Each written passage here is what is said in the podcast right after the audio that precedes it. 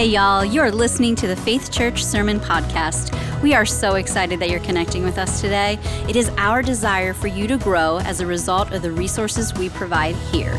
We pray that this blesses you today as you seek to know Him more. Well, we've been going through the Bible together in 2022. We're almost to the end. We've almost made this long journey, friends. But from the beginning, really, as we've tracked through Scripture, a question has been starting to form. This question that's begging to be asked, really, from the first pages when we're told to believe that God, with just a word, spoke everything into existence, that all of creation came with just God speaking. This question is formed, and as we've gone through each section of the Bible, it continues to grow. And if you're a skeptic like me, you think about this stuff and you want the answer to this question. And the question is this Does God, does God have the power to do everything that He's promised? Because this book that we've been going through, this book is full of promises. For centuries, God has been making promises to his people. And if you're like me, if you're a Christ follower, we've pinned all of our hopes on the promises that are in this book. Promises like Jesus can save us from our sin. Promises like Jesus is going to come back one day and, and save us from this mess. We've put everything for this life and the next, we've put everything into these promises and God's ability to fulfill these promises. And so it seems to me like we better make pretty darn sure that God has the power to keep his promises. And so today we're going to talk about the power of God. I just want to show you this scene, this picture of God's power, and sort of just submit it to you, and you decide for yourself does God have the power to keep his promises? Because if he doesn't, or if he does, that's a pretty big deal. So let's talk about God's power. And we're going to do it in Revelation 19. So if you got a Bible with you, get it out, turn it on, go Revelation 19, go all the way to the end of your Bible and turn left, and you will find Revelation chapter 19. Revelation is, it's a pretty interesting book. I'm not going to spend a bunch of time explaining it. Pastor Joe did this last week, and I thought did a great job. It was so helpful. So if you missed that, or maybe you heard it, go back and listen to it again. At least the first 10 minutes of his message last week, super helpful in understanding the book of Revelation as as a whole. But what it is, is it's a vision. The Apostle John, who, when he was on earth, when Jesus was on earth, this was his best friend, this guy named John. Jesus' best friend. The Apostle John has a vision. God gives him a vision of the things to come when Christ is fully revealed. When Christ returns to the earth, he has a vision of what that is and really the culmination of sort of this world. The scene that we're going to look at today is kind of the end of all things. It's all come to this moment. You're going to have this battle between good and evil. And all of the scriptures has been leading up to this moment. And I want to show you just a glimpse of God's power. Find out if God has the power to keep his promises. Because if he doesn't, everything that we've been talking about for the last year is basically meaningless and we've wasted our, our whole time together. But if God does have the power to keep his promises, well, that's something entirely different. So let me show you Revelation chapter 19. And what John is going to see, it seems to me, it seems to me like this is a glimpse into heaven at the end of the world. Revelation 19, verse 1, here's what it says. After this, I heard what sounded like the roar of a great multitude in heaven. John is looking into heaven. He's describing, he's writing what he's seeing. After this, I heard what sounded like the roar of a great multitude in heaven, shouting, Hallelujah. Salvation and glory and power belong to our God. He gives us this glimpse into heaven, and what he sees and what he hears is people shouting, Hallelujah. And hallelujah means praise the Lord. He sees people, he hears the heavens calling out, Praise the Lord. They're worshiping God. Now, this is interesting. It's interesting that this is the word that he hears people shouting, Praise the Lord, because he's writing to a group of Christians who are living under Roman oppression. And the leader of Rome, the emperor of Rome at the time, is this guy named Domitian. Domitian is a nasty guy. He's the most powerful man in the world. And Domitian demands that people call him. Are you ready for it? He demands that people call him Lord and God. And so, what John is seeing, he's describing and writing to the people who would get this letter from him. It's almost like he's saying, Let me tell you about the real Lord, the real God. It's not Domitian. Domitian is just a man who's in charge. It's almost like he takes away power from Domitian or any other earthly ruler. He goes, Let me put it in the right place on God. Let me show you who the real God is. Because you think Domitian has power? Let me show you what real power looks like. It looks like the heavens worshiping, all proclaiming the glory of God. It's a mass of people that he sees, right? They're all shouting, Praise the Lord. This is where real praise, this is where real glory and honor belong, is with God. It's a glimpse into his power. Keep going, look at verse 4. Verse 4 says, The 24 elders, again, we're still getting a glimpse into heaven. The 24 elders and the four living creatures fell down and worshiped God, who was seated on his throne. And they cried, similar thing, they cried, Amen, hallelujah. Then a voice came from the throne saying, here it is again praise our God, all you his servants, you who fear him, both great and small. I love this. There's this little phrase, it's almost a little throwaway phrase. You might miss it, both great and small. God is the God of both great and small. How powerful is He? He's so powerful that He is the God of the most powerful person in the world. He is the king over the most powerful authorities, and He's so powerful that He cares for the least among us, the people who are the most insignificant. God is God over everyone and all things. Verse 6 says, Then I heard what sounded like a great multitude, like the roar of rushing waters and like loud peals of thunder, they were shouting. I love this scene because what's being described is a mass of humanity, a sea of people and all of creation, and they are praising God and they're doing it. They're shouting. This is loud. This is big. This isn't like glimpse into heaven and people are just kind of whispering hymns and poems and strumming on their harps and it's like this gentle sort of thing. Like these are people shouting for God. They're so excited. You ever been in like a, uh, maybe in a sporting event or something? You're in a stadium and there's 50, 60, there's 100,000 people and they're all chanting, right? You can feel it. It's like rattling your chest. You can feel it, right? Or if you've been at a concert and maybe, you know, 10,000 people are singing in unison, it's inspiring, right? It's contagious. You want to be a part of it. It's big. That's what's going on in this scene in heaven. It's not gentle, it's not timid, it's not mild, it's not people sitting on their hands. It's people shouting. It's all of creation worshiping with everything they've got, shouting, Hallelujah! For the Lord God Almighty reigns. And again, John is trying to point us to God's power. This word right here, reign, means to, to exercise the highest level of authority. It's all about showcasing God's power. Again, John is writing these people at the end of the first century, and he's saying, This guy who thinks he rules the world, this Domitian, let me tell you, he doesn't reign, right? John is saying, I, am looking into the future, and here's what I'm telling you. God reigns. Evil doesn't reign, shame doesn't reign, poverty doesn't reign, Divorce doesn't reign. Broken relationships don't reign. Racism doesn't reign. Sadness and depression don't reign, right? No, he goes, I'm looking, I'm getting this glimpse, and it is God who reigns. There is a day, he says, where God fully reigns. This is the vision that John is having, where all of heaven is gathered and worshiping the one true God who is worthy of that kind of worship and praise. It's a pretty cool scene. It's God's power on display that all of creation would worship him. But the skeptic in me reads that and goes, okay, like that's cool, great. God, you can draw a crowd, awesome. People are excited, they're singing. That's, that's great. But God, you made a bunch of promises. For centuries, you've been making promises to your people.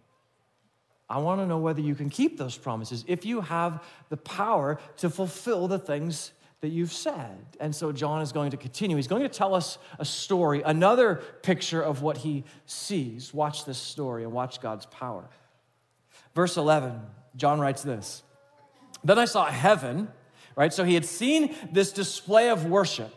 Here's what happens next. He says, I saw heaven standing open And there before me was a white horse, whose rider is called Faithful and True.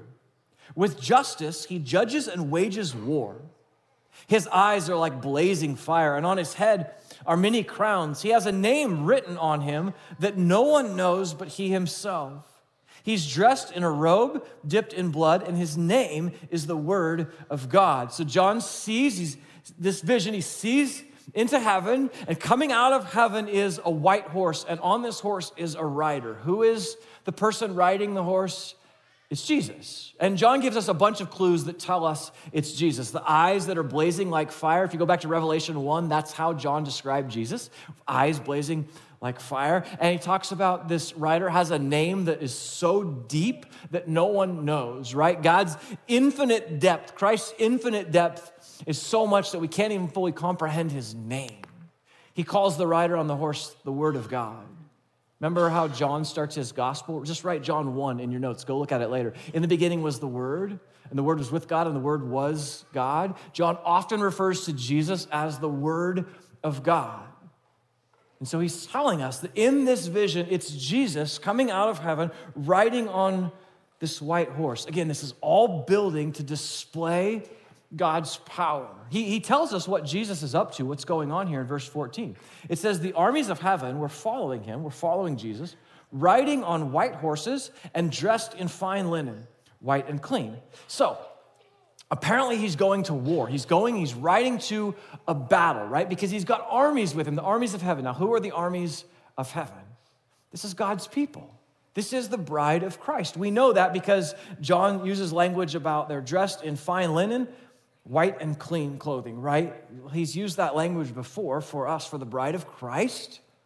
That's who he's talking about. And so Jesus is going into battle, and God's people are joining him on the battlefield. Verse 16 On his robe, on Jesus' robe, and on his thigh, he has this name written the King of Kings and the Lord of Lords.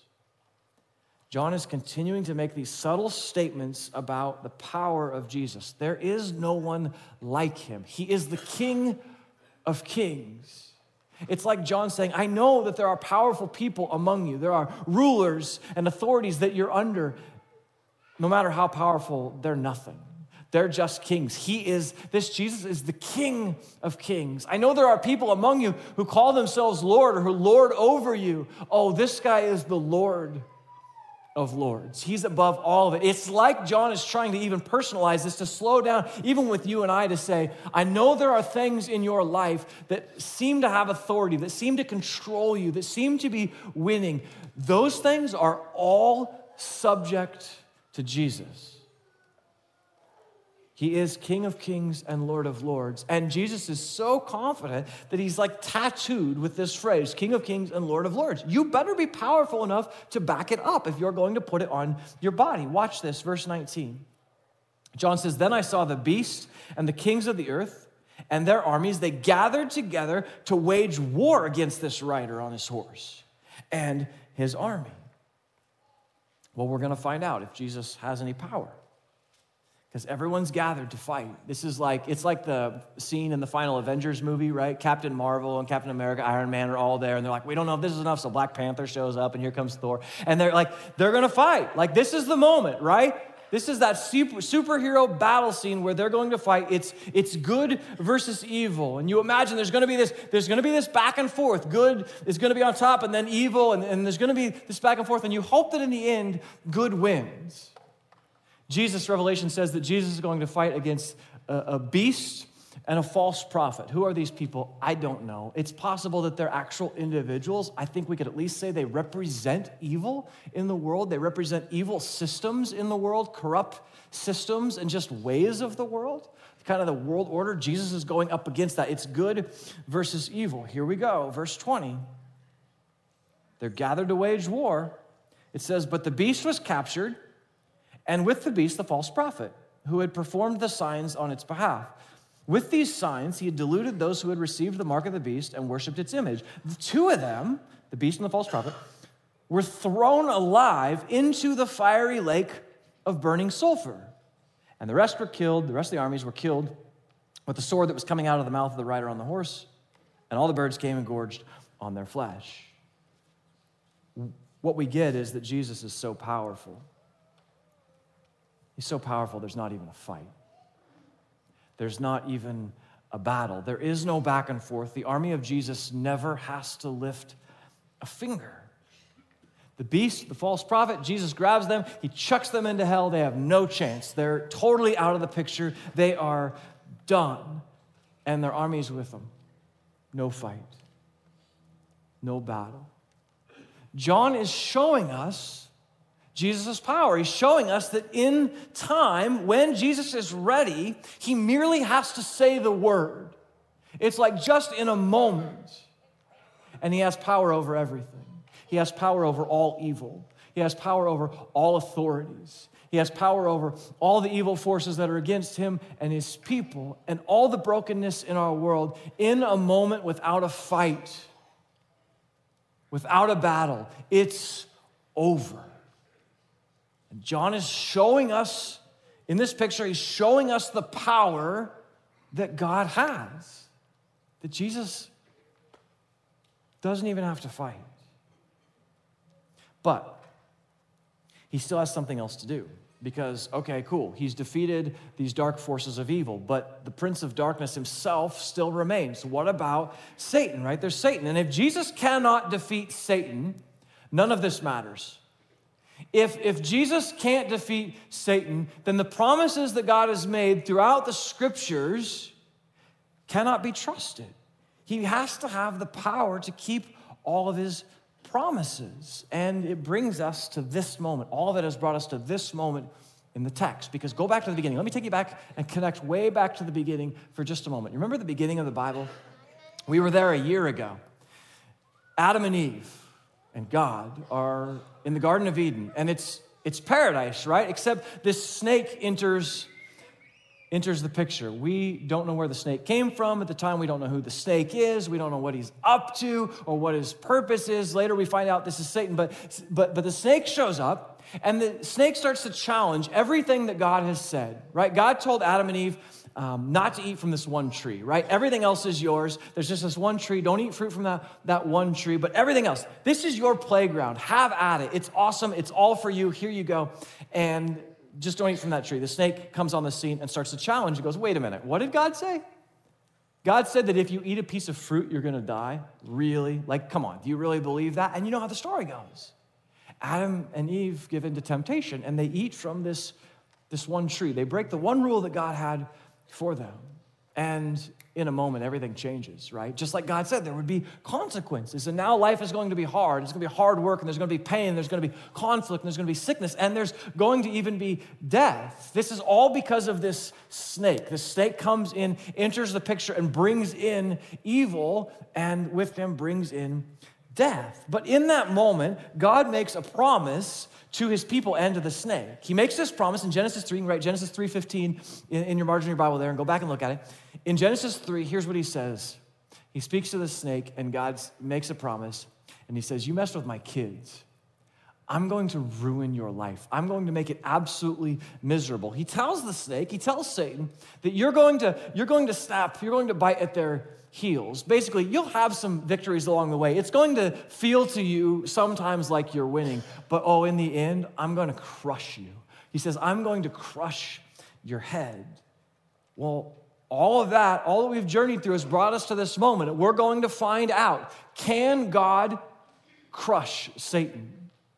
Can he make good on everything that he's promised? Because if he can't, then what do we also have to go back and question about whether he has the power to do? Can he do it? Revelation 20, verse 7 tells the story.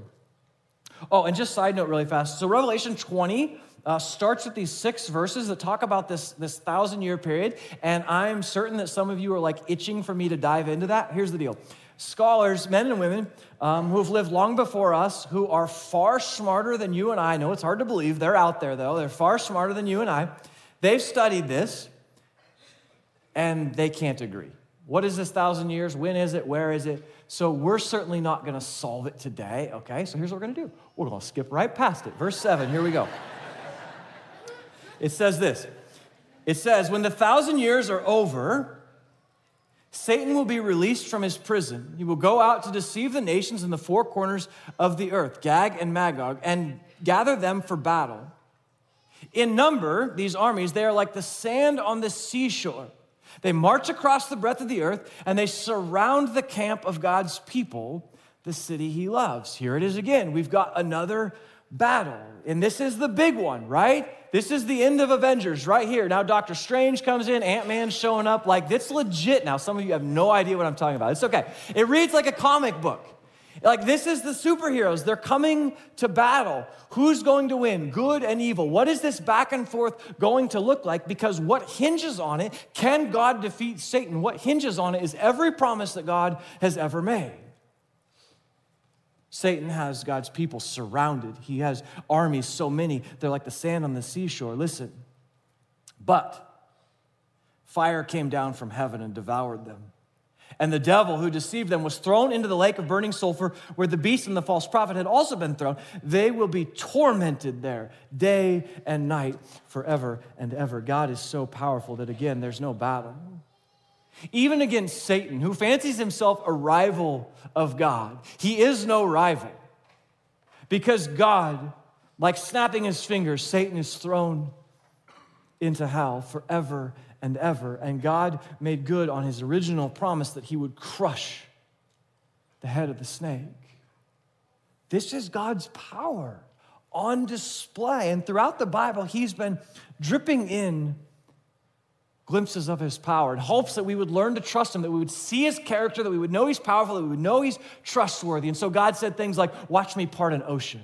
Watch me hold the sun in the sky. Watch me defeat a giant. Watch me calm a storm. Watch me bring the dead back to life. Drip, drip, drip, drip over and over. That we would see his power so he could get us to this moment where he would fully reveal the power that he has, his greatest enemy, Satan, who brings evil and death upon God's children.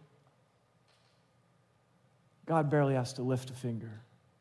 There is no battle and it's over. And we get the answer to our question Does God have the power to keep his promises? Does he have the power to do the things that he said he's going to do? The answer is overwhelmingly yes. We don't worship some weak God.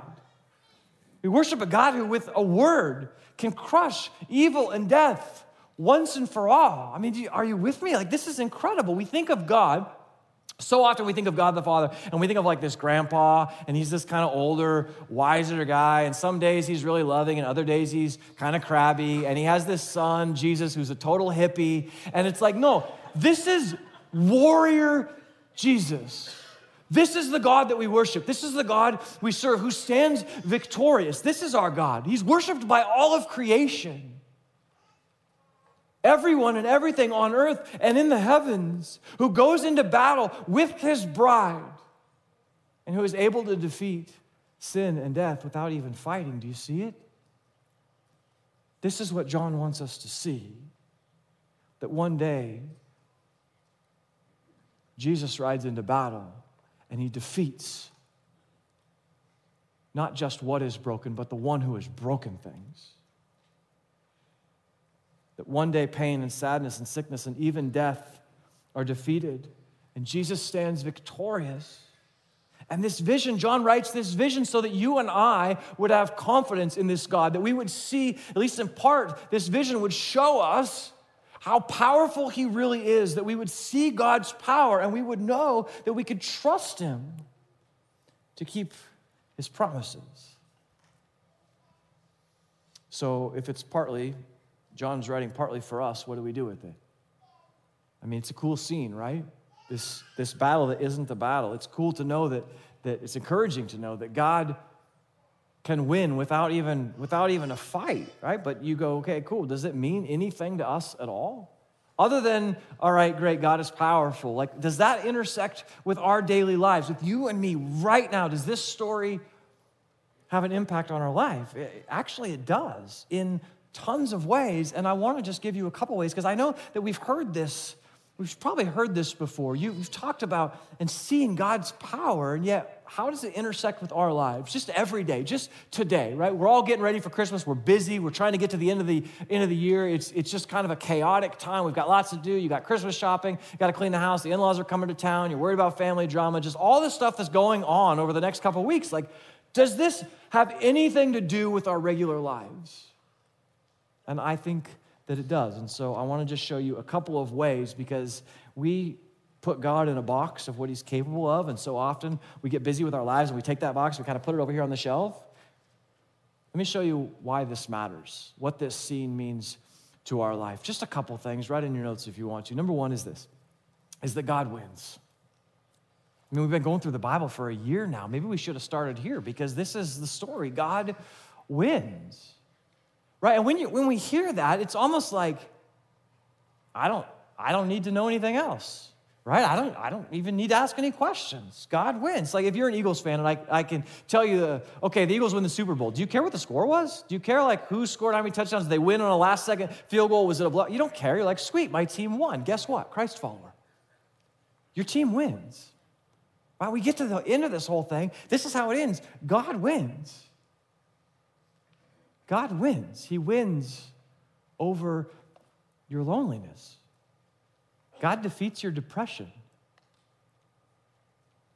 God defeats your cancer. He wins over poverty. God will defeat your sadness. Even if that victory doesn't come in this life, in the next, because God has even defeated death itself. And so death means being with, if you're in Christ, means being with the Lord.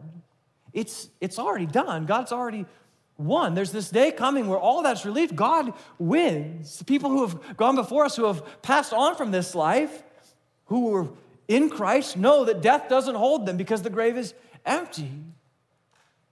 That's, that's the picture of this. God wins. He wins over everything. And so it means that the suffering you might be experiencing, even right now, in a broken relationship or whatever it is, like God wins. Okay, life's not perfect right now, but there's this day coming where all of our shame is turned to joy and all of our fears are turned to hope. Life's not perfect, but it will be. You're on the winning side. God has the power to keep his promises. And I know sometimes we hear that. We go, yeah, yeah, yeah. I've heard it a lot of times God wins. But like, hear it, receive it. God wins. And when you look around the world, you might feel like it seems like God's not winning, like evil's winning. I mean, it may seem like that, but good news, there's a comeback, and God wins. Second, it means this all this means that nothing is impossible. Nothing is impossible for God. If you've been journeying with us through the Bible this year, we've seen these little glimpses of, of His power, but it's like, man, what does God have to do to show you His greatness, His trustworthiness, His power? Because now He's done everything. He's done everything. He goes onto the battlefield to fight Satan, our enemy, and He doesn't even have to fight. Nothing is impossible for God. I, I, think of a, there's a story in the Old Testament in Genesis um, 18, and God is talking to Abraham and he asks him a question. It's worth us just sort of looking at these words. He says to Abraham, Is anything too hard for God? When you read this story and you see what God does at the end of Revelation, is anything too hard for God? It turns out no, right? And so you think about your own story, you think about your own journey. Is anything too hard for God? Yet, aren't there some ways, we would never actually say it out loud, but aren't there some ways that we've started to believe that there are things that might be too hard for Him? That there are some things that it's like maybe, maybe it's too much. Maybe he's too busy. Maybe he can't do that. Maybe he's not going to do that. Maybe just a little bit we started to believe that. There's something about this scene and God's power and his majesty that makes me want to believe again. That makes me actually want to believe that nothing is impossible for God. That thing that, that, that, that I haven't prayed about in a while. Because, like, I mean, honestly, I kind of gave up. God's too busy. He's doing something else. Maybe I need to take that back to him to believe that nothing is impossible for him. Maybe we need to have childlike faith again. This story it inspires me to believe again that, that, that, that nothing's impossible, that God can bring healing to something that's broken, that God can bring restoration to something, that God can even do a miracle if He so wants to. Is anything too hard for our Lord? I mean, this is our hope. In the power of God. It's not in the power of government to make sense out of your life. It's not in the power of having more money. It's not in the power or security of family. It's in the power of God who stands victorious. Would you choose today to see God and worship God in His power? Would you choose today to find peace and joy and comfort in the fact that Jesus is victorious? That even now, in this moment, with whatever you're going through, that you can be confident and encouraged because you know that, that God wins. And if, if you don't worship this God of the Bible that we're talking about, you don't have a relationship with Him, you can have one with Him today. In the end, He wins. He defeats all that is broken, even death. Let me read one more time, just this scene in heaven, real fast. John writes this I heard what sounded like a great multitude like the roar of rushing waters and like loud peals of thunder. They were shouting, Hallelujah, praise the Lord. For our Lord God Almighty reigns. So let us rejoice and let us be glad and let us give him glory. If you're able, would you stand with me and I'll pray?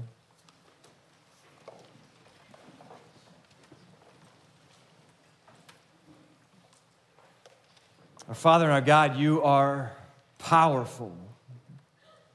You are strong and mighty. You are above all things. You are in authority of all things on earth and in heaven. And God, we've seen today that you can be trusted, that your promises are good So, God, when you say that you love us, we know we can trust you. When you say that you'll never leave us or forsake us, we know that we can trust you. When you say that we're your children, we can trust you. When you promise that we're a new creation through Christ, we can trust you.